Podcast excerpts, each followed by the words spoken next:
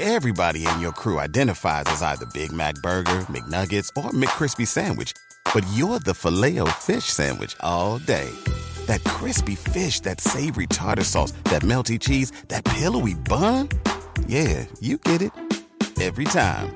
And if you love the filet of fish, right now you can catch two of the classics you love for just $6. Limited time only. Price and participation may vary. Cannot be combined with any other offer. Single item at regular price. Ba da ba ba ba. Did you know Bridgestone developed a tire using 75% recycled and renewable materials? Making a difference today for future generations. That's what really matters. Bridgestone, solutions for your journey. Visit whatreallymatters.com to learn more.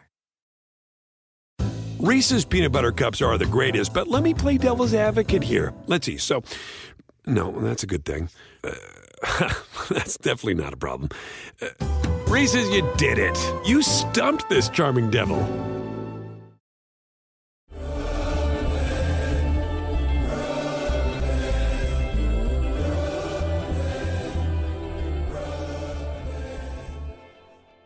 What is up, Nets world? We're back here on the Believe in Nets podcast on the Believe Podcast Network. As always, I'm your host, Erik Slater, Brooklyn Nets beat reporter for ClutchPoints.com.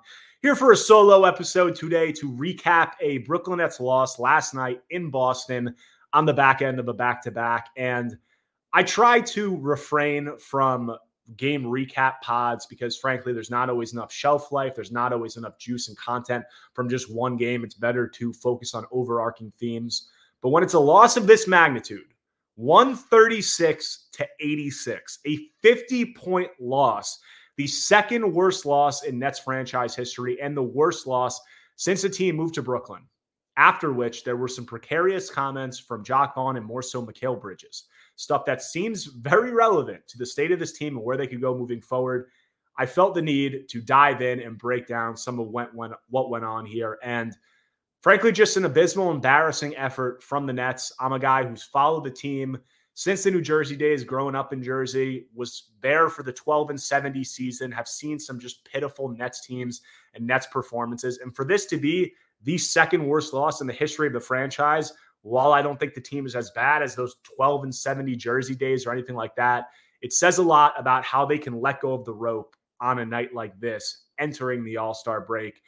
And the only thing that saved the Nets from this being the worst loss in franchise history, which was a 52 point defeat against the Houston Rockets in 1978, was the Boston Celtics dribbling out the shot clock with a minute remaining and then doing it again on the final possession. So, twice in the final minutes, just taking pity on the Nets putting them out of their misery, throwing them an olive branch, if you will. And for that to be the case in a game like this, you know, where the Nets are matching up with one of the the best team and the elite of the NBA, it's embarrassing for that to have to be the case at the end of a game like this. And diving into just some of the numbers before I get into some of the quotes and some of what we saw after the game and how the team frankly looked from a morale standpoint.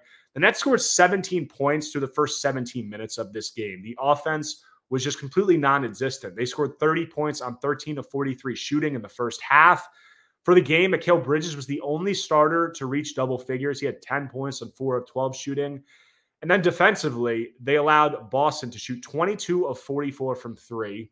And it wasn't even Jayson Tatum or Jaylen Brown, who didn't even play in this one, sat on the back end of the back to back, who was doing the damage. It was Derrick White and Payton Pritchard. And those guys were just absolutely frying the Nets guards, namely Cam Thomas and Dennis Schroeder, in that switch everything scheme that the Nets have been playing of late. And not that those guys are bad players. Derrick White is frankly, you know, one of the best stories of the season and a fringe all-star player. And I tweeted about it last night. Just an absolute steal. The fact that the Celtics got him for the 25th pick, what ended up being the 25th pick in a draft and one pick swap, one of the best trades of the last decade, and just an absolute incredible deal that has vaulted them into being the best team in the NBA, among other things. But it being Payton Pritchard, who's a fine player, but a guy who's frankly not even in the Celtics rotation probably come playoff time. It being him leading Boston in scoring is a good microcosm of the issues with this Nets performance because when you lose by 50, it's more than just talent. It's more than just coaching. You have to question the buy in of the players because the effort in this one was abysmal. And the buy in of the players, obviously, that going straight to head coach Jacque Vaughn and the rest of the coaching staff of not having the guys in a state where they're ready to play. Are the Nets, you know, were they looking forward to the All Star break? This is the last game, a week off, whatever, back end of a back to back, whatever. Celtics were on a back end of a back to back too. They didn't have Jaylen Brown. You know, Kristaps Porzingis left with an injury in this one. Nobody wants to hear the excuses. And it's disappointing that I have to say that because after this game, Jacque Vaughn was questioned about the buy in of his players. And as I said, the effort just routinely getting beat down the floor in transition, 23 to 6 in second chance points, no movement, no initiative offensively to spark anything in the half court. And Vaughn was asked post game if he felt that he wasn't getting through to the players. And this is what he had to say. Uh, do you look at this and say, well, this is this is a unique instance where guys' heads were not right and they were busy focused on their mini vacations, or do you look at this and say, man, what I'm telling these guys is not getting through. I'm not getting through to their heads. No, Brian, I think it's far from that. These guys haven't played together. Um, you know, CJ's never played with Dennis Schroeder, and it goes down the line. Uh, Day'Ron just being back tonight, uh, getting him some minutes. Uh, I think uh, I don't think you can count on your one hand how many times you've seen games like this from this group. And you know, my reaction when I see that quote on the post game press conference, I wasn't at this game, I was covering it from home, but was following on the Yes broadcast and posted that quote on Twitter. It's just soft, man. And I, I understand that Jacque, after a game like this, you don't want to rip in and tear into your players and just completely deplete whatever morale is left entering the All Star break. You don't want to lose them. So you're walking a tightrope of trying to, you know, hold people accountable, whether that's yourself or the players, while also not just completely tearing apart the team. But just soft, man. After a 50 point loss and the effort that his team put onto the floor, whether you want to take accountability yourself, whether you want to put some of it on the players, some of it on yourself, whatever, excuses aren't the way to go because every team in the NBA can make excuses if they want to when things aren't going right. And, you know, is there some truth to it that, you know, these guys haven't played together and there's a lot of different iterations? Yeah, sure. You know, the Nets have been injured.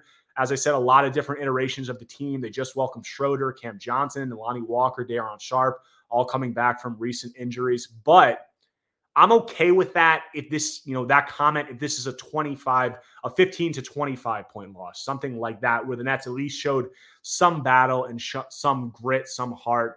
But after a 50 point loss and you're down by 46 at the end of three quarters, and none of your starters look like they showed up to play at all, nobody wants to hear it, man. The excuses are contagious.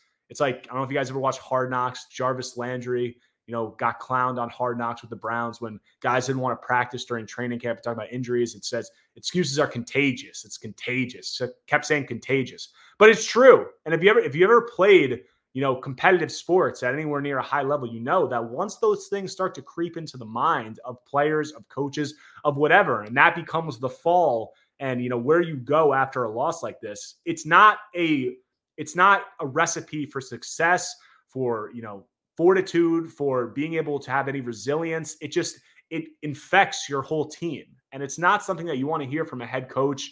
Like i said he's not going to rip the guys but you don't want to hear that. And players don't want to be ripped. They also don't want to hear excuses from the head coach. They don't want to hear excuses from themselves either. So you know it's about much more than chemistry in a loss like this. And, you know, I see the fan reaction, all the vitriol is directed straight at the coaches and Jacque Vaughn, which has been the, uh, the case all season. And I understand why, because as a fan, it's the easiest thing to blame. You often don't want to admit that the players might be a big part of the problem because it's much easier to replace the coach and hope things will improve that way as opposed to the players being the main issue.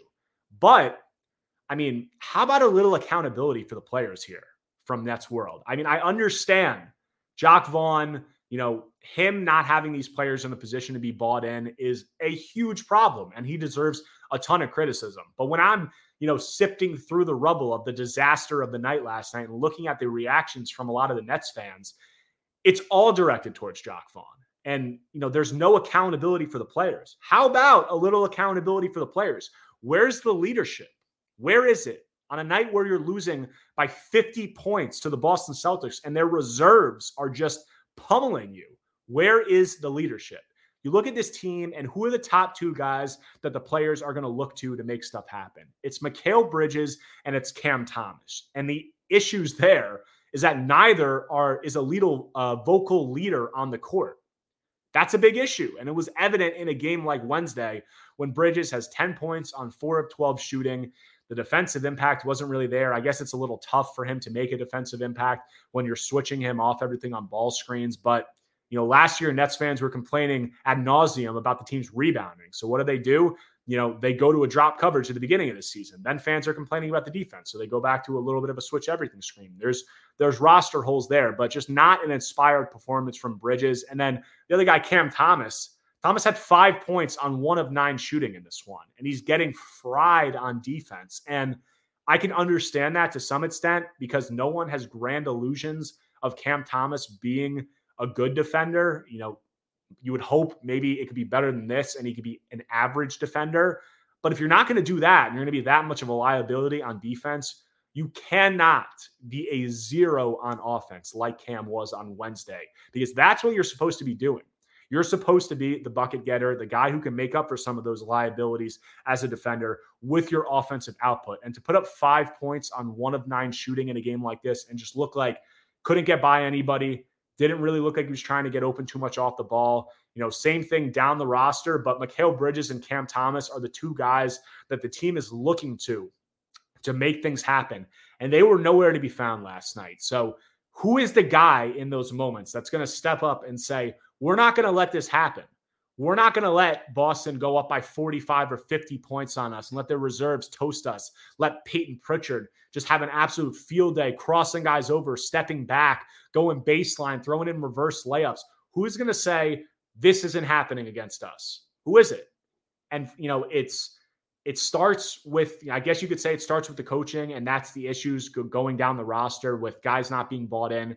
But at the same time, a lot of the best teams in the NBA are player led. And just in sports in general, there has to be leadership from within the team, from within the players. There has to be accountability. There has to be a guy that can rally the rest of the guys and hold people accountable on the floor.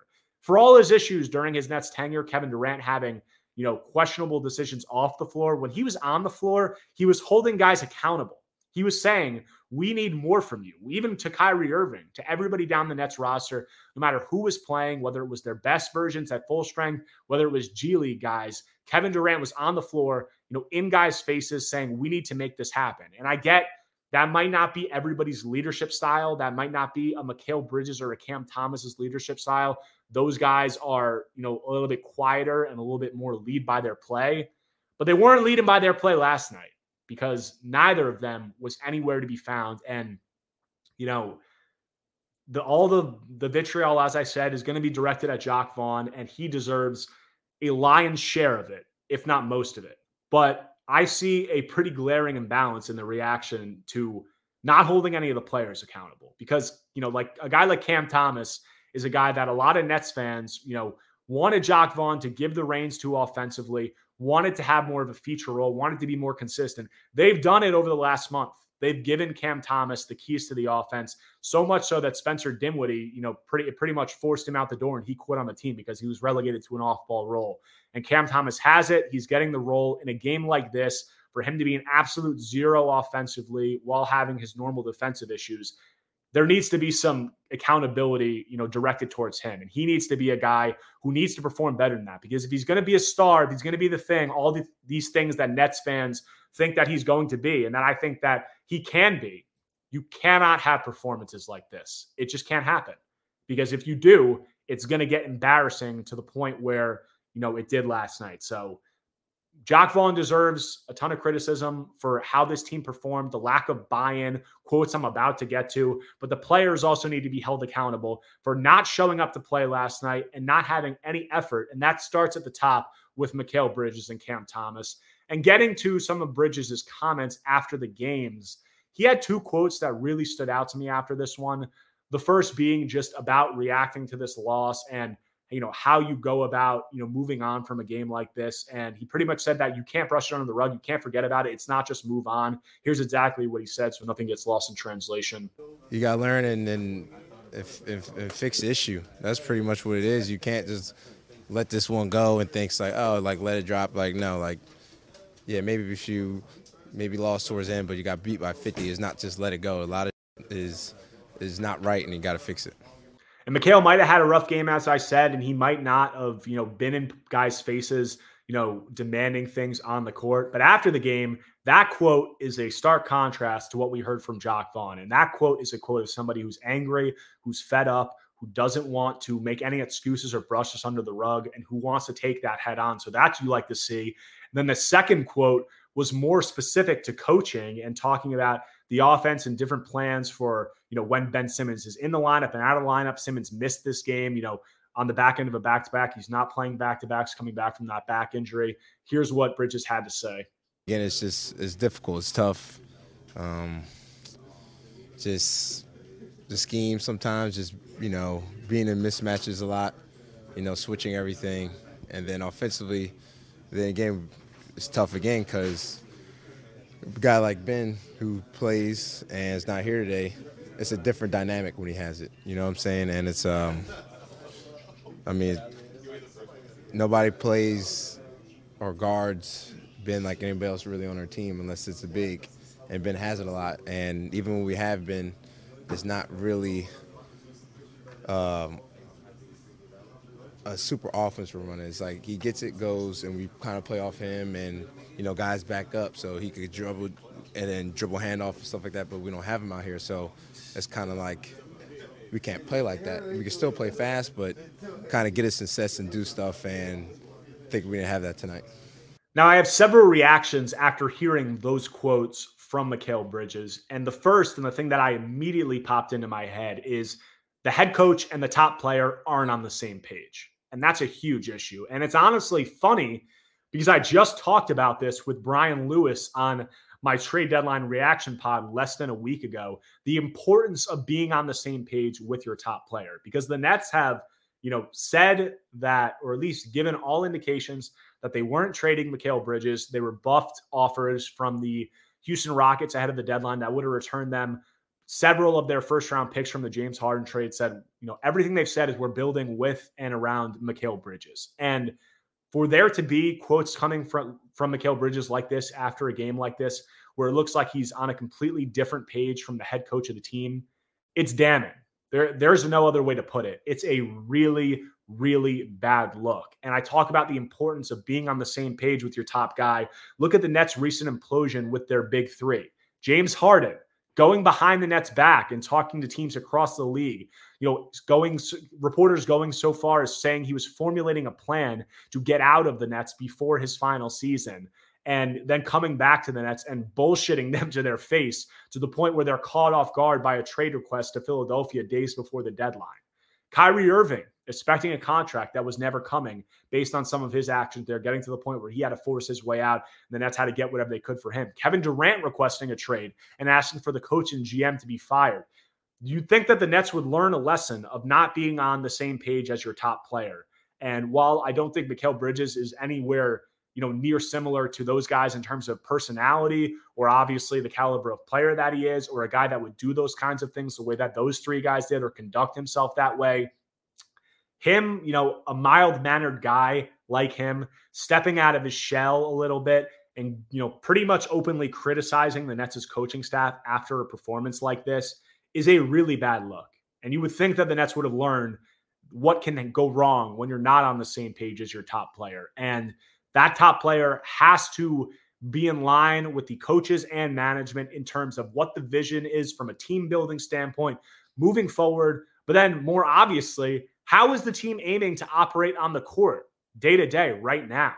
And it seems like there's not a lot of clarity surrounding that from Jacque Vaughn or Mikal Bridges. And the reason for that being a lot of those things are so unclear because there are clear roster imbalances with this team they don't have a lead scoring option. You know, that's particularly frustrating for a guy like Mikal Bridges because he's being asked to do a lot more. He's asking, you know, being asked to be that top guy, and he's clearly not comfortable with it. He's a guy that's better when he's being set up by other guys, you know, like he was being in Phoenix. And that kind of brings out the best of his game from his skill set as a spot up three point shooter, from his skill set as a secondary creator and scorer, and then also being able to focus more of his energies on the defensive end. The Nets don't have that top scoring guy. And the other one is, you know, Cam Thomas is expected to be a guy like that. And you bring him out. But then there are games like this with a guy like Cam Thomas. He's 22 years old. He's taken a huge leap this season. He's established himself as a lead scoring option alongside Bridges.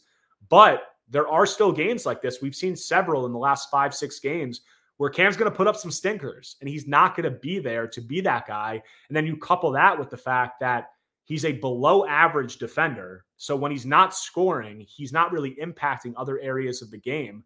Those being your top two guys are going to present some issues because they're two guys that, frankly, aren't anywhere near ready to be that option for a team that's going to compete at a high level. And then you can go on down the roster. You know, Cam Johnson returned in this one. He's been battling injury and is frankly underwhelmed when he has been available. And then you go past that, like Nic Claxton, a guy who's a secondary player, is going to do some other things, but even he has issues where when you're playing some of the more physical big men in the league and you know who can do some things that give him trouble, that presents its own issues. So it's I've talked about this at several points throughout the season, but you know, there's imbalances with the Nets and there's trade offs with every player that you bring onto the floor. There aren't a lot of guys that are complete, you know, two way players who can dribble, pass, shoot, defend, do all those things. There aren't many of them in the league, but that's why, you know, you need those guys to be able to lead a team and to be able to kind of establish the pecking order and give you a clear idea and, you know, formation of how things are going to go and operate on a night to night basis. And the Nets don't have it. And that's why I think you're seeing a lot of these frustrations from Bridges coming out, and you're seeing a lot of you know Jacque Vaughn kind of spinning in circles and looking for answers. Now, do I think that there are things that he can do better? Yes, definitely. Particularly with getting guys ready to play and just having them in the right state of mind. But that's easier said than done when there are all these issues, you know, from a roster standpoint. And just I said two things that come to my mind when I see quotes like this from Bridges. And that second quote you know, Ben Simmons being in and out of the lineup, you that quote was directly about the Nets need to have a plan when Ben Simmons is in and when Ben Simmons is out. And, you know, because Bridges is saying that they play two completely different ways when he's in versus out. When Ben's in, he's handling the ball a lot in the half court. He's spamming DHOs at the top of the key which frankly I think has its own issues because I don't think it's effective at all. And I think it's a huge issue moving forward. But with him, they're obviously trying to play faster in transition. They have him facilitating the ball. That's been a main focus of their offense when he's on the floor. Jacque Vaughn said earlier this season that they don't want to play in the half court, they want to be out in transition. But then when Ben's not on the floor, that transition game isn't there as much. So you have to play in the half court more. So this is, you know, the issue with Ben Simmons. And I've I said this as soon as he got his back injury diagnosis earlier in November. I wrote an article about this right after, and I wrote about the troubling reality of Ben Simmons and his state with the Nets. And pretty much, you know, that article is on Clutch Points. You guys can go find it. I'll link to it below in the uh, bio under this. But pretty much, he's an unreliable player. Obviously, was the you know synopsis of the article, and him being that unreliable.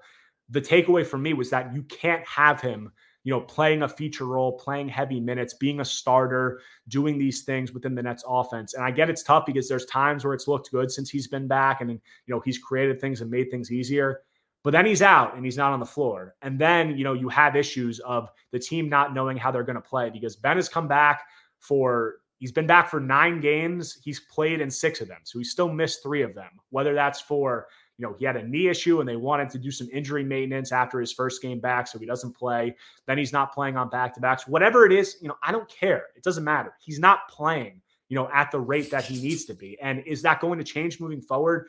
Maybe it can, but no indications have been given that that is, you know, going to be the case based off these last years. He's played in what, like 50 something games out of like 210 over the last three seasons. So, to have him coming in and out of the lineup as a starter, then he's out. Then the Nets have to play more in the half court. Then he's back in. Then they're trying to play in transition more. And even when he's in the half court there, it's completely different offense because you have two non shooters and Ben Simmons and Nic Claxton on the floor.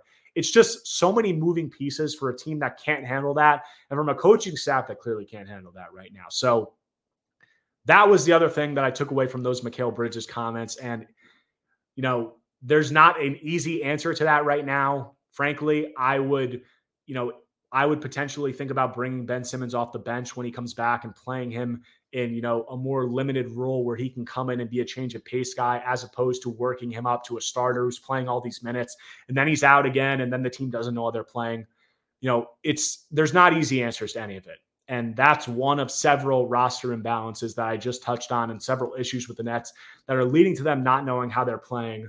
But they better figure it out fast with Mikal Bridges because this is a guy who is their top player. And if you're going to be giving signals that you're going to be building around this guy and that you're going to be with this guy for the long run moving forward, you cannot be losing by 50 points and then having him come out after the game and pretty much openly question the coaching staff and what's going on because it's sending signals across the league that it's just a complete, you know, dumpster fire right now with how the Nets are being managed. And could it change moving forward? I think it could. I think that this All Star break is much needed for the Nets. I think that you know they'll look obviously to hopefully get healthier and have a clearer vision of what they're going to be moving forward. Not have so many moving pieces in and out of the lineup. Not have to change how they're playing all the time. But you know, if I'm the Nets coaching staff, I I need to take a look in the mirror and I need to ask does our top guy, Mikal Bridges, know what the plan is here? And if not, how are we going to fix that to avoid outcomes like this moving forward and to get the most out of this team and get him in a position where he feels comfortable with what his role is? So that's pretty much the long winded takeaways from an embarrassing effort from the Brooklyn Nets last night. They're now 21 and 33, I think. 21 and 33, two and a half games back of the Atlanta Hawks for the last spot in the Eastern Conference play, play-in tournament. So they're in 11th place in the Eastern Conference right now. They've got 28 games left to figure this thing out, to try to get back on track, to try to see if Jacque Vaughn can get these guys to play at a level that honestly I think they could be playing at. I don't think that they're this bad. I do think that there are issues and imbalances with this roster but they're a team that we saw earlier in the season had some capabilities of things that they could do against some of the upper echelon teams of the NBA. So, you know, hopefully they can get back on track there. They're kicking off a four game road trip when they come back on February 22nd in Toronto. And then they have stops in Minnesota, Orlando, and one other game that's not coming to my mind right now. So, I'm going to be taking a few days off after this podcast. Then I'll be coming back may do a pod giving out some, you know, midseason awards and predictions for the rest of the way with a guest to be named later in the coming days. But but that does it for this episode of believe in Nets on the believe Podcast Network, your one-stop shop for everything happening across the sports and entertainment world. Hope you guys enjoyed the show. If you did, please subscribe on all streaming platforms. We're free everywhere Apple Podcast, Spotify, YouTube. Smash the like button, leave a five star review if you can, really goes a long way. You can find all my work, Erik Slater, at clutchpoints.com. You can follow all my tweets for constant news, updates, analysis on Twitter at Erik Slater underscore. I'll have more coverage for you guys soon. We're going to be coming out of the All Star break, and that's got a stretch run coming up. Hopefully, they can play some better basketball than what they did in Boston last night, and we'll have some more things to talk about moving forward. Be back soon. Everybody in your crew identifies as either Big Mac Burger, McNuggets, or McCrispy Sandwich but you're the filet o fish sandwich all day. That crispy fish, that savory tartar sauce, that melty cheese, that pillowy bun. Yeah, you get it every time. And if you love the filet of fish, right now you can catch two of the classics you love for just $6. Limited time only. Price and participation may vary. Cannot be combined with any other offer. Single item at regular price. Ba da ba ba ba. While no one knows what tomorrow may bring, Bridgestone is working toward a more positive outlook. With innovations like developing a tire using 75% recycled and renewable materials. It's just one of the many ways Bridgestone is making a difference today for generations to come. Because that's what really matters. Bridgestone, solutions for your journey. Visit whatreallymatters.com to learn more. My son had a gift with technology with reliable internet at home through the Internet Essentials program. The world opened up. He's part of this next generation of young people who feel they can thrive. Through Project UP, Comcast is committing $1 billion to help open doors for the next generation with the connectivity and skills they need to build a future of unlimited possibilities.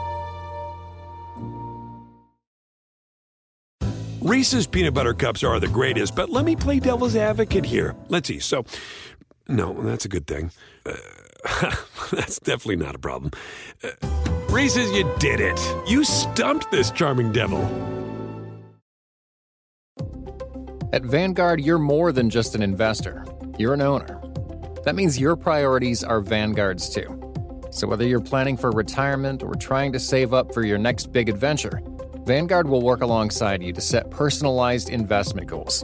That's the value of ownership. All investing is subject to risk.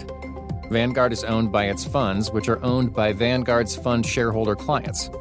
Vanguard Marketing Corporation Distributor.